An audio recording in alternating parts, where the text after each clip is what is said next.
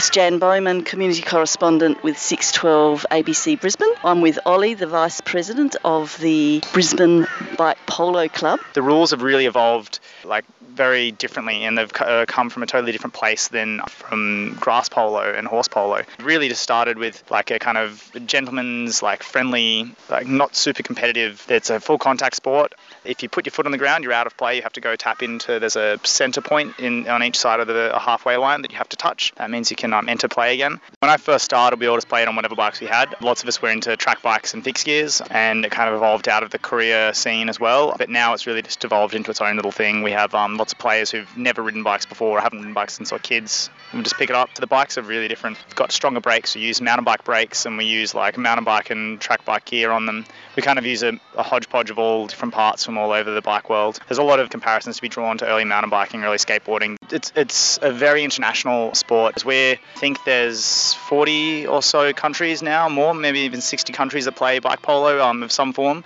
because it's kind of something so intrinsically easy. You have a bike and you get a stick and you hit it like it's picked up quite easily. So it's played, you know, from South Africa to South America to all across North America, like all through Eastern Europe as well. Russia play like it's in like Southeast Asia. There's really it's quite diverse, even though there's not large numbers playing it. Do you fall off often?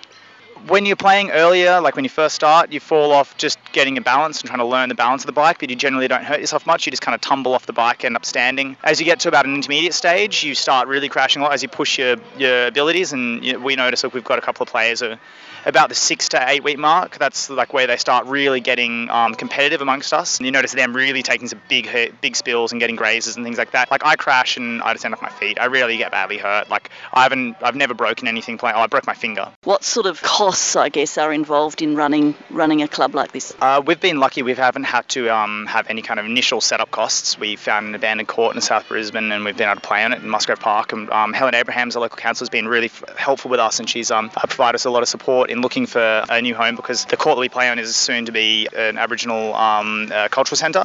So we're just essentially just here while it's abandoned to use it. We became an incorporated club and we're trying to find a home. Um, we need to essentially gather together some funds to get insurance because you need $10 million insurance, uh, public liability insurance to rent from the council. There's going to be something next weekend called uh, No Sleep Until Brisbane, I think. Can you tell me a bit about that? Yeah, so No Sleep to Brisbane started as a joke at the National Championship. At the party, we all um, No Sleep Till Brooklyn, famous Beastie Boys song came on, and we all were jumping around and chanting No Sleep to Brisbane. And so we thought, well, seeing as we spent five minutes chanting it, we may as well make it into a, a tournament. Uh, so No Sleep to Brisbane is on Saturday and Sunday, the 12th and 13th. Uh, we'll be running games starting from about 8 o'clock in the morning, going through till the evening time. We're going to have music and we're going to have food there. We're going to have drinks. Um, it should be excellent barrel of laughs. We're going to have uh, commentating and uh, MCs just to kind of explain the sport. So just come on through. Finals will be later Sunday afternoon. Come and have a look. Should be heaps of fun. I'm with Leon, who's only recently started to play bike polo. I gather it's a contact sport. Is that a bit scary? It's not really contact. I mean, you can crash into one another, but maybe lean on someone when you try and get them off the ball. But you know, no no kicking or biting.